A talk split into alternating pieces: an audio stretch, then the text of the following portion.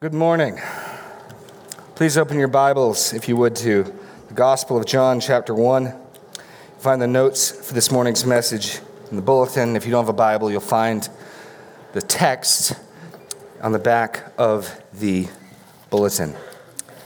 And this morning, we continue our study of the text of John's Gospel. We will be in these first 18 verses, my, my current math, probably five weeks to get through them. And it's because John is laying the foundation, the major themes, the central points of his gospel here. It is profound truth.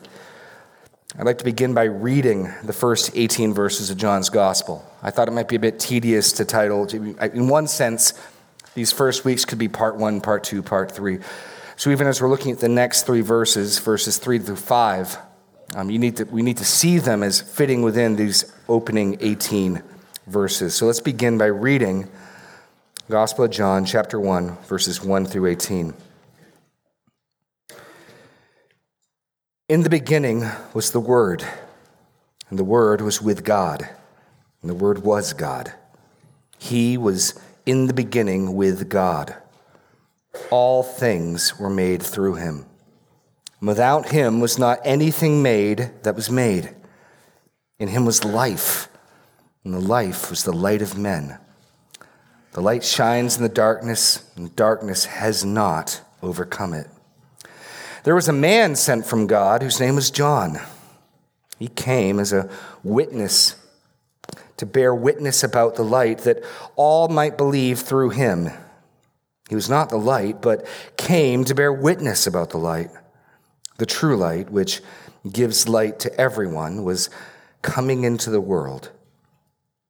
He was in the world, and the world was made through him, yet the world did not know him.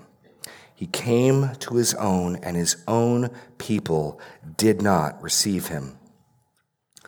But to all who did receive him, who believed in his name, he gave the right to become children of God, who were born not of blood, nor of the will of the flesh, nor the will of man, but of God. And the Word became flesh and dwelt among us, and we have seen his glory glory as of the only Son from the Father, full of grace and truth. John bore witness about him and cried out, This was he of whom I said, He who comes after me ranks before me because he was before me. For from his fullness we have all received grace upon grace. For the law was given through Moses, grace and truth came through Jesus Christ. No one has ever seen God, the only God who is at the Father's side. He has made him known. Lord God, we rejoice at the prospects of knowing you more fully. And we just read that it is your Son, the Word, the Lord Jesus Christ, who fully, perfectly reveals you, who makes you known. We would know you more. So, Lord God, we, we know that we depend upon your Spirit for that increase. Give the increase to your word. Make it grow. Make it bear fruit. Give us understanding. Give us faith. And help us to see and behold the glory of your Son. In Jesus' name, amen. These opening five verses of the prologue start by setting out who the Word is. And I argued that the Word is the Lord Jesus Christ. We see that in verse 14 where the Word becomes flesh. And John, other than some of the other Gospels, starts further back. When we studied Luke, it started with the Annunciation by the angels to John's parents and to Mary. And then Luke works his way to the Mount of Transfiguration, revealing to the reader, as Jesus reveals to the watching countrymen, who he is. And so, as we worked our way through Luke, the questions get raised who is this? Who is this? It's the prophet. Until finally, on the Mount of Transfiguration, all doubt is removed. This is my beloved Son in whom I am well pleased. Listen to him. This is the Son of God. This is the prophet of whom Moses predicted. This is the Messiah. John starts with the deity of Christ and then works the other way. He starts with Jesus' deity and then moves to the incarnation. He starts even further back. Last week, to simplify, John declared in emphatic terms the Word, who has become the Lord Jesus Christ, is fully God, and yet he is distinct from God. God, we learn, exists in oneness and in plurality. The Word is God. This week, he shows us that the Word is God through his activity. Through his activity. John echoes the book of Genesis with his opening words, in the beginning. And just as Genesis begins with in the beginning and then moves to the creative acts of God, so here, John, after echoing that opening phrase, moves to creation, to light and darkness he's still firmly moving in those themes. We're going to look at the Word who is the Creator. The Word who is the Creator. And again, John is emphatic. You see the redundancy, just as there is redundancy at the end of verse 2. He was in the beginning with God, which is right where it starts. He's going to make the point of the Word as Creator emphatically. All things are made through Him that's clear, but it's not clear enough for John. And without him was not anything made that has been made. John wants there to be no wiggle room, no escape hatch. Absolutely everything was made by the Word. So, point one the Word is the creator of all. The Word is the creator of all, which makes sense. He's God, and God made the heavens and the earth. John is making that next point clear. We see that in the first phrase all things were made through him. All things were made through him. I want three points here. First is Jesus, then, or the Word, as he's been introduced so far in John's Gospel, is absolutely distinct from all creation. He is absolutely distinct from all creation. This is seen most clearly in the Greek of this text. Um, literally, what we have for everything that has been made is everything that has come to be. Come to be. And in stark contrast the things that come to be is the word who was ising, for lack of a good translation. I used to have a professor who would say Jesus ises. And so at the creation, the Word was already being, and in contrast to the Word who was already being at creation, the creation is defined as those things that have come to be. The implication there was a time where they were not, now they've come to be. And in contrast to the things that have come to be is the Word who in the beginning was. That distinction is important to make. Some of the errors um, in, in some I won't say sects of Christianity, but in Mormonism and other religions, is to confuse Jesus not with God, but to confuse him as a created being, the greatest of the created beings. And John has clearly got a line here, and on one side of that line is everything that has come to be, emphatically everything that has come to be. On the other side of that line is God who made everything come to be. And Jesus is on the God side of that equation. He is distinct from creation. He is not part of the creation. Now, he steps into the created order in verse 14. He will identify with the creature. But in eternity past, he is absolutely distinct from the creation. And this is the basis for God's holiness. Part of the reason why the Israelites were forbidden from making images of God is he's not like the creature.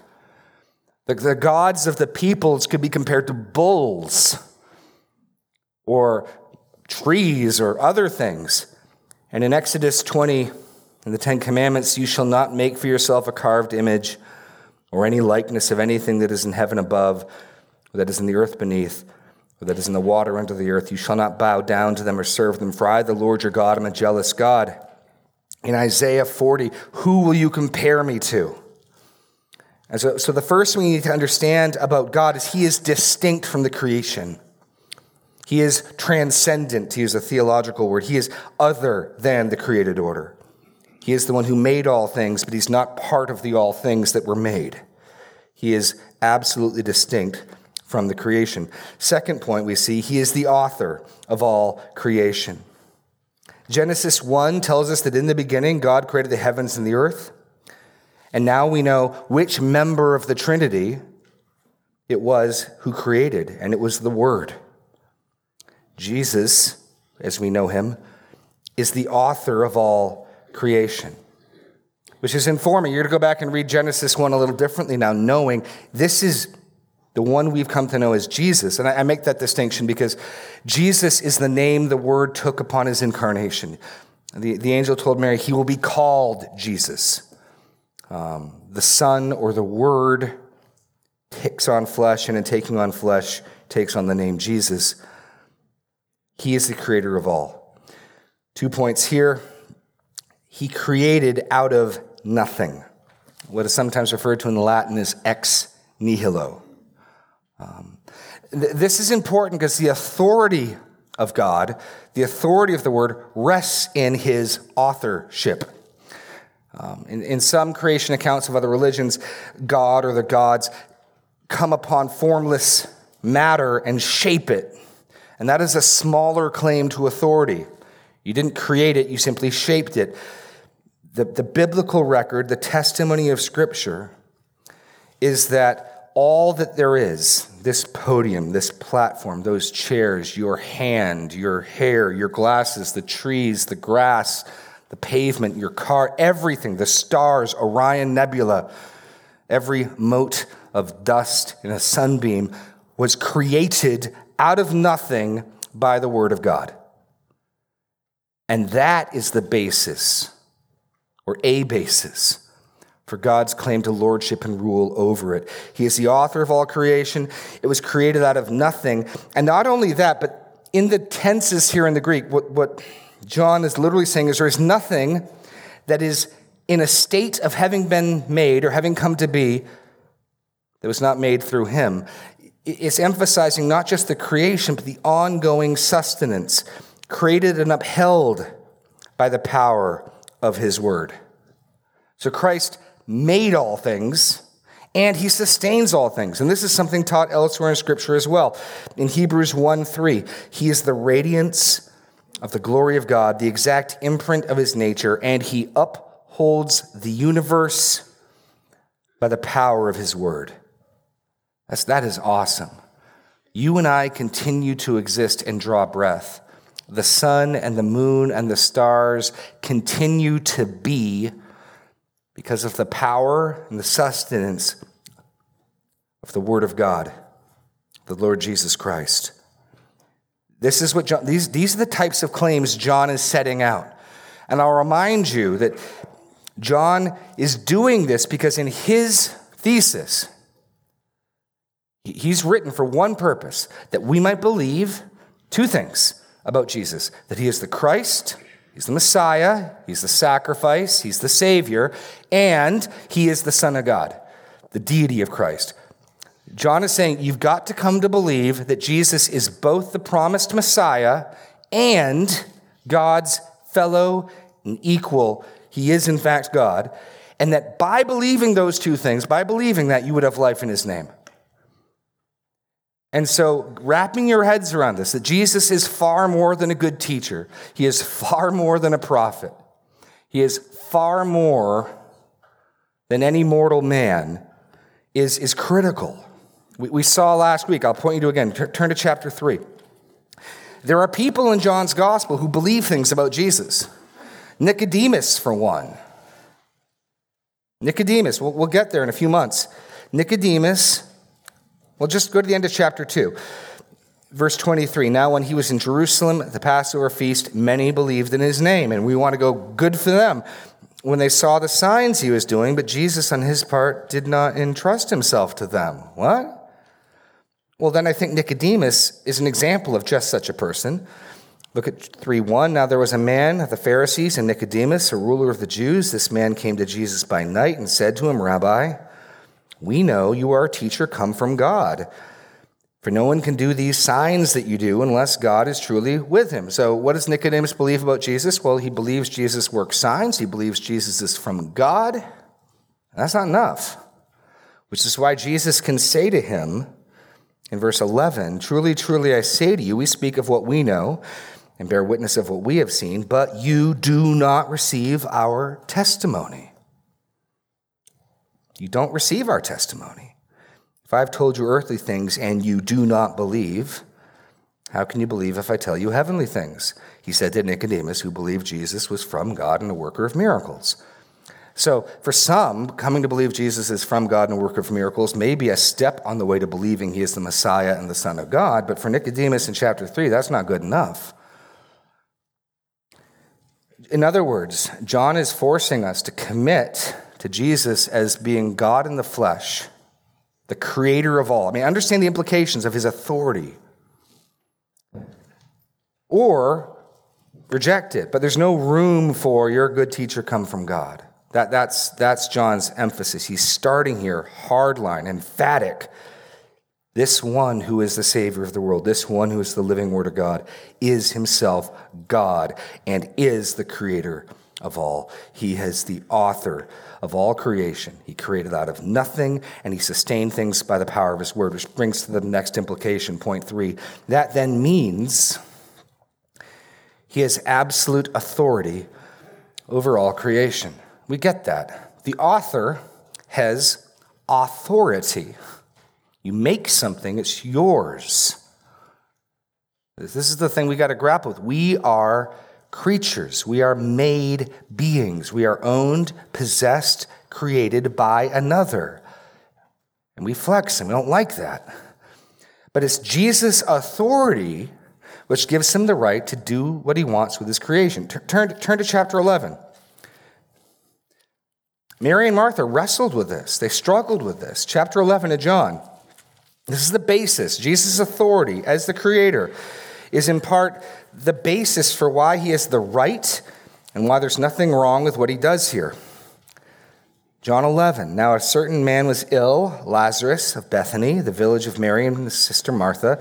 It was Mary who had anointed the Lord with ointment and wiped his feet with her hair whose brother Lazarus was ill. So the sisters sent to him, saying, Lord, he whom you love is ill. But when Jesus heard it, he said, This illness does not lead to death. It is for the glory of God, so that the Son of Man may be glorified through it. Now, Jesus loved Martha and her sister and Lazarus. So when he heard that Lazarus was ill, he stayed two days longer in the place where he was. Now, I'll get here eventually, but make no mistake, Jesus intentionally delays so that Lazarus will die.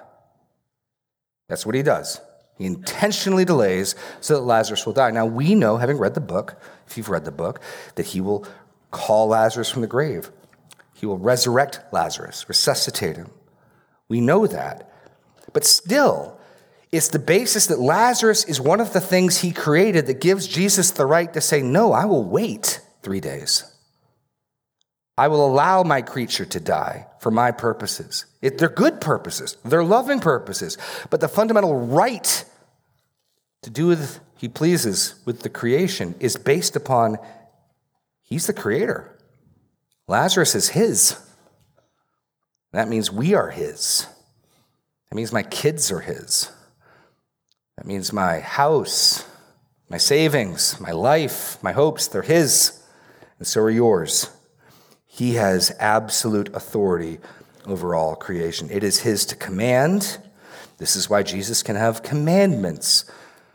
John 14, 15. If you love me, you will keep my commandments. People in authority have commandments. Everyone else just has requests and suggestions. But Jesus has commandments. In Revelation 19, he shows up with the title of the universe King of Kings, Lord of Lords, written on his thigh. It's his two command, and point to it exists for his purposes. And again, this, this gets back to settling disputes of authority. Who has the right to define what is good and what is wrong? The Creator does. Who has the right to define what marriage is, what the family is, what the homes would look like? God does. To put it another way, by what right do we have to say about anything? We didn't come up with these things, they're not our invention. We didn't create anything. So John is starting slowly and emphatically to establish, understand first, this one who is the Word of God is himself God and God's fellow, and it is he who made all things, every last bit of it. It's his. If we're going to understand the story John's about to tell, we've got to start understanding that. Understanding that. And, and John is painfully emphatic. Point B here under one without him was not anything made that was made. And again, John, John likes the redundancy. He wants to make it emphatically, you, you, just in case you missed it. Well, does that mean that maybe there's no, nothing? Anything that is in the category of things that have come to be, anything that is in the category of made things, anything and everything in that category was made by him. Uh, I, I, suggested last week, and I'll suggest it again, if you talk to a Mormon missionary, they want to argue about Greek translations of, of verse 1. You don't know Greek, that's fine. Just, just go to verse 3. If, if someone's trying to argue Jesus is a creature, well, then he's a self created creature. Because verse 3 makes it really clear anything that has come to be came to be through Jesus. So he can't, unless you want to suggest he's self creating, which doesn't make any sense, clearly he's not part of the created order. He's, he's separate from, outside of the created order. Without him was not anything made that was made. R.C. Sproul says, and here's my first point that means then there is no maverick, free, unowned molecule in all the universe. All of it. And again, as we read through the Bible and read about the things that happened at the end of the story, the destruction of creation, that ultimately all the heavens and the earth await fire, again, it's God's to do with as He pleases. This is why when things die and perish. This is why, when things that displease us come, God has done us no wrong, for it's His creation. He owns it. And, and we, we become so accustomed to the blessings and the grace that we start to think they're really our things. And John starts his gospel, make no, make no mistake, the Word made all things. Absolutely all of creation is rightly his. The risen Christ looks at all of the heavens and the earth and the stars, the things that are under them, and he says, That is mine. And John starts here. John starts here. The Word is the creator of all. And now he develops his thought, continuing with the uh, themes of Genesis because even as creation is how Genesis starts, what's the first act of creation? He creates light. Well, that's where we go to next. The Word is the source of life and light. The Word is the source of life and light. In Him was life. Or you could translate, it, in Him life was being. That's, that's the emphasis verbally that life dwelt within him. And I, and I think this is in two senses. As you think of the Genesis account and you read through the animals and the creatures that have the breath of life in them, or more specifically, even the creation of man, Genesis 2 7, then the Lord God formed the man of dust from the ground and breathed into his nostrils the breath of life. So the account in Genesis is very clear. The life within us is extrinsic to us, it came from outside. God breathed it into us, it came from Him. He's the author of life. He has life within Himself, He has an abundance of it, and so He is able to animate and give life. So I think that's part of it. That, that, that every bird, every living thing around you, the life that is in Christ is where that is from. But specifically in John's gospel, it goes from the source of physical life to the emphasis being the source of spiritual life, also is dwelling in him. That Christ has spiritual life. This is ultimately why John wrote his gospel, right? Many other things Jesus did, many other signs Jesus did in the presence of the disciples were not written, but these have been written that you might believe that Jesus is the Christ, the Son of God, and that by believing you may have life in his name. In John 3:16, for God so loved the world that he gave his only son that whoever believes in him should not perish but have eternal life. So as much as it is true that natural life finds its source in the Lord Jesus Christ, in the Word. I think John's emphasis here is actually on eternal life dwelling in him. And that just as he has a fount of life within him from which to animate the created order, he has a fount of life in him to offer eternal life to whom he pleases. He is the source of spiritual life. This is why Jesus can say in John 8 12, I'm the light of the world. Whoever follows me will not walk in darkness, but will have the light of life. In him was life. In him was life. And then the life was the light of men. And again, because we're still echoing Genesis, I, I, think there is something to this light being physical light. In Genesis 1, before the sun and the moon were made, God said, Let there be light. What was the source of that light? It was God Himself. This is how the new heavens and the new earth are illuminated. Listen to Revelation 21 23 to 24. In the new heavens and the new earth, we're back to, in some senses, pre creation order. The city has no need of sun or moon to shine on it, for the glory of God gives it light, and its lamp is the Lamb. And by its light, the nations walk, the kings of the earth will bring their glory into it. So I don't think it's less than physical light. But again, in John's gospel, the movement's going to be spiritual. Spiritual spiritual light. So he's the source of physical light. I think, I think that's true. And I think in Genesis 1, that's what we're talking about. And even at the other end of the Bible in Revelation 21, the light of the people without the sun or moon is the God and the Lamb. But John's emphasis is spiritual light. And again, this is predicted in the Old Testament. This is what's connected with the coming Messiah. Listen to Isaiah um, 9 2. The people who walked in darkness have seen a great light. Those who dwell in a land of deep darkness, on them light has shone. Or Isaiah 60, 1 through 5. Arise, shine, for your light has come, and the glory of the Lord has risen upon you. For behold, darkness shall cover the earth, and thick darkness the peoples, but the Lord will arise upon you, and his glory will be seen upon you, and nations shall come to your light and kings to the brightness of your rising. Lift up your eyes all around you and see. They will gather. They come to you. Their sons shall come from afar, and your daughters shall be carried on your hip. Then they shall see the radiant. Your heart shall thrill and exult, because the abundance of the sea shall be turned to you, and the wealth of the nations shall come to you. The glory of Israel, the coming Messiah, is spoken of in terms of spiritual light. And again, this is precisely where John's going to take this in, in his gospel spiritual light. Turn to again john 3 how does how does the encounter with nicodemus get summarized? How does john i think this is john now talking. It's, hard to know in john 3 when jesus stops talking and when john the narrator is talking. I tend to think it's not critically understand i tend to think john is giving us his summary in 319 but in john 319 Light and darkness are put in clearly moral terms. This is the judgment.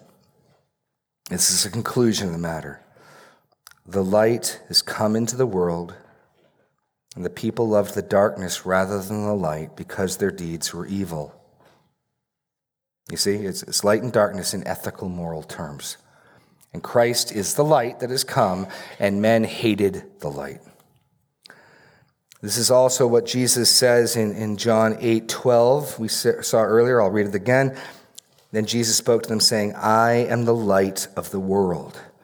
Whoever follows me will not walk in darkness, but will have the light of life. So, in both senses, linking with Genesis, there's a some truth that Jesus is the author of created life and Jesus is the source of the light at creation, just as he'll be the source of light in the new heavens, and the new earth. But more importantly, and where John's taking us with this, is that Jesus is the source of eternal life. And that eternal life is spiritual light. And when John's talking about spiritual light and darkness, it's both light to see by and light that is wholesome and holy. Which then brings us to the first note of the conflict that's coming in the gospel. that the light has triumphed over the darkness. The light, his light, has triumphed over the darkness. So in him is life. The life was the light of men. Verse 5 The light shines in the darkness, and the darkness has not overcome it.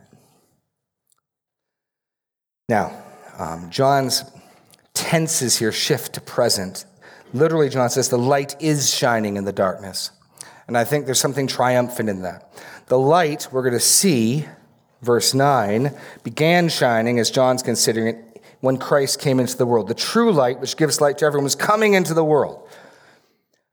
But by saying that the light is now shining, as your blank, the light is now shining, is to emphasize the fact that this wasn't something limited to 33 years of human history, but rather this light that is shining in the darkness continues to shine. This gospel is a testimony to what Christ has done. And so, insofar as Jesus' disciples repeat to others what he has done, the, scripture records what he's done, his light is still shining. That's John's point. The light is now shining and illuminating. And what's wonderful about light is there's no contest between it and darkness, there's no struggle. The darkness flees when light shines. So, as John is going to set up this conflict between darkness and light, and men hating the light and loving the darkness, in the picture of a lamp shining, it defeats darkness. There's no struggle, there's no conflict, there's no d- tug there's no resistance. When light shines, darkness flees. Light dispels darkness. Light dispels darkness. That's its nature. In, in some senses, this last verse sort of sets up the entire drama of the gospel. The light has come, the light shines, the darkness withdraws, and the darkness has not overcome it. The darkness has not overcome it. Now, some of your Bibles translate that differently. The, the Greek word here could, could mean two different things.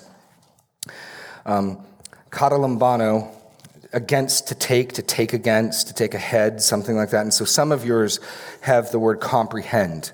I think if you have the NIV or even the New American Standard, it's comprehend, I think.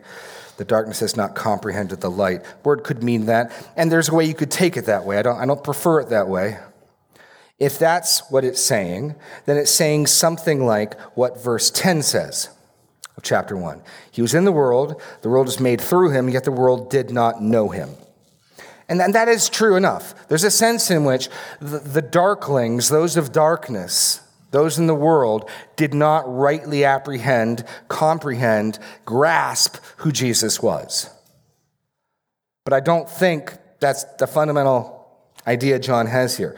So the darkness is not comprehended. Like, well, that's true enough. And, and your translations that say that, that that certainly is true, and that is a valid meaning of the word here. But I think more clearly, and primarily because of a parallel passage, the ESV has it right here that the darkness has not overtaken the light. The darkness has not quenched the light. The, the darkness has not grabbed hold of the light so as to seize the light, hasn't caught it, hasn't trapped it something like that. Turn, turn to John 12, where the same imagery, the same verb is used, and, and, and it's pretty clear what John has in mind in John 12, 35 to 36.